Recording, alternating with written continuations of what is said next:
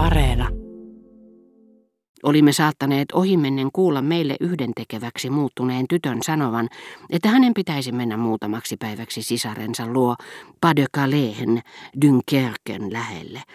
Ja yhtä ohimennen oli muinoin mielessämme käväissyt ajatus, että herra E ehkä oli hakkaillut tyttöä, mutta ettei tyttö enää tavannut koko miestä, sillä ei enää käynyt baarissa, missä ennen tapaili tätä. Mikä hänen sisarensa mahtoi olla? Ehkä sisäkkö? Hienotunteisuuttamme emme olleet tulleet kysyneeksi sitä. Ja kun nyt avaamme umpimähkään tuon linnan omistajien osoitekalenterin, me näemme, että herra Eellä on kuin onkin linna Padekaleessa lähellä Dunkerkeä. Ei epäilystäkään, herra on kauniin tytön mieliksi palkannut tämän sisaren sisäköksi. Ja Kaunotar ei tapaa miestä enää baarissa, koska mies ottaa hänet aina kotiinsa Pariisissa, missä asuu melkein koko vuoden, mutta ei voi olla ilman tyttöä edes sitä aikaa, kun oleskelee Padekaleessa. Ja raivosta ja rakkaudesta humaltuneet siveltimet maalaavat, maalaavat. Entä jos asia ei kuitenkaan olisi näin?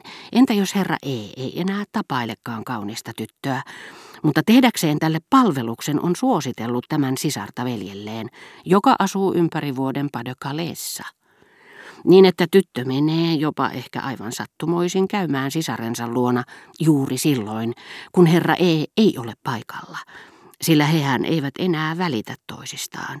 Ja onhan mahdollista, että sisar ei ole sisäkkönä linnassa, eikä muuallakaan, vaan hänellä on sukulaisia Padökaleessa.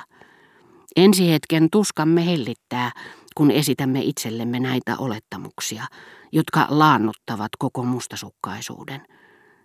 Mutta onko sillä enää mitään merkitystä?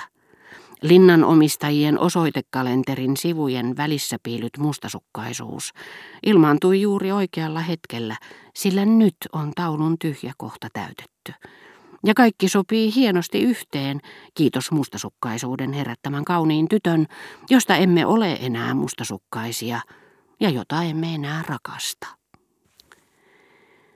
Juuri silloin hovimestari tuli sanomaan minulle, että ensimmäinen kappale oli soitettu, joten saatoin lähteä kirjastosta ja mennä salonkeihin.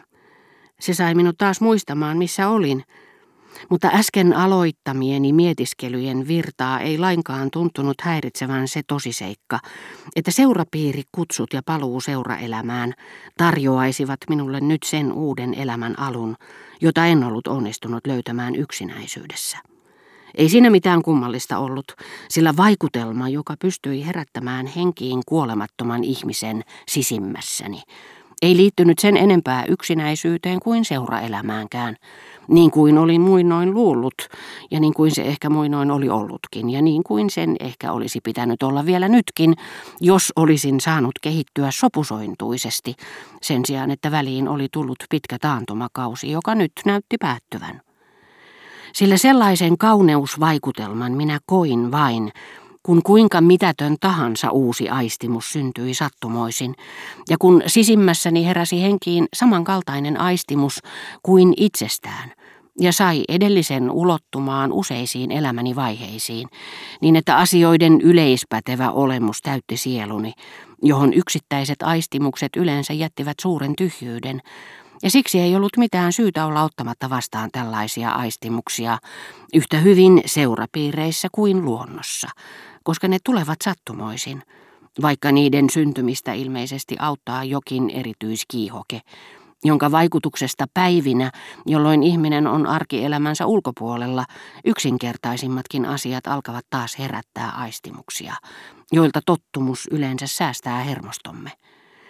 Jatkamalla äsken kirjastossa aloittamiani pohdintoja, aioin etsiä objektiivista selitystä sille, että juuri tällaiset aistimukset yksinomaan johtaisivat taideteoksen luomiseen, sillä tunsin, että sisäinen kehitykseni oli nyt päässyt niin hyvään vauhtiin, että saatoin jatkaa sitä yhtä hyvin salongissa vieraiden joukossa kuin yksin kirjastossa.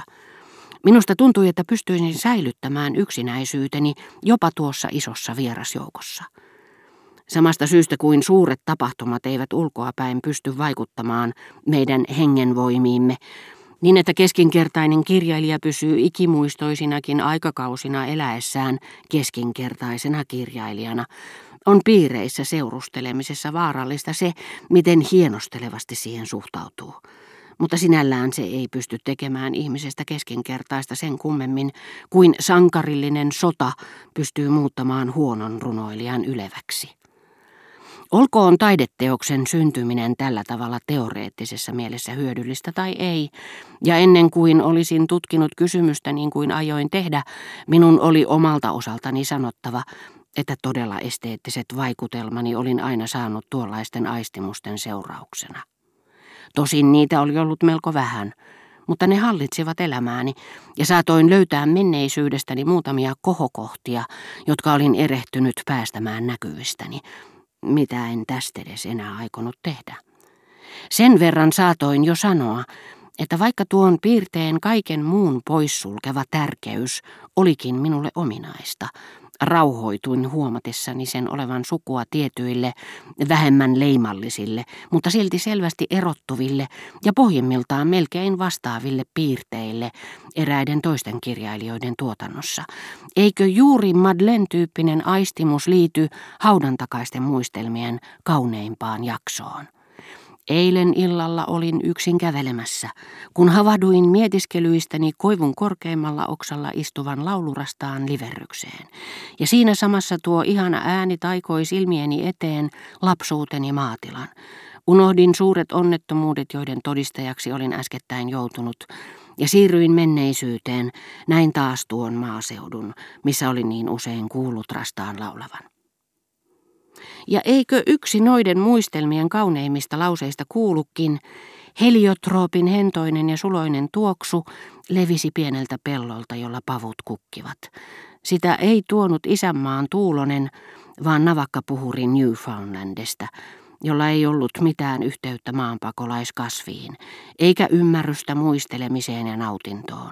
Siinä tuoksussa, jota kauneus ei hengittänyt, ja joka ei ollut sen rinnassa puhdistunut, eikä sen polulle levinnyt, siinä uuden aamuruskon, uuden viljelyn ja uuden maailman tuoksussa oli koko kaipauksen, poissaolon ja nuoruuden alakulo. Myös yksi ranskan kirjallisuuden mestariteoksista, Gérard de Nervalin novelli Sylvie, Siinä missä haudan takaisten muistelmien kombuuriin viittaava osakin kuvaa aistimusta, joka on verrattavissa Madelenin makuun ja laulurastaan divertelyyn.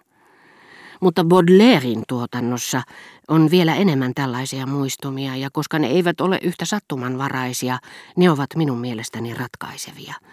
Runoilija itse hakee tarkoituksellisesti ja levollisen määrätietoisesti esimerkiksi naisen hiusten tai poven tuoksusta innoittavia yhtäläisyyksiä, jotka tuovat hänen mieleensä äärettömän taivaan kannen sinen ja sataman viireineen ja mastoineen.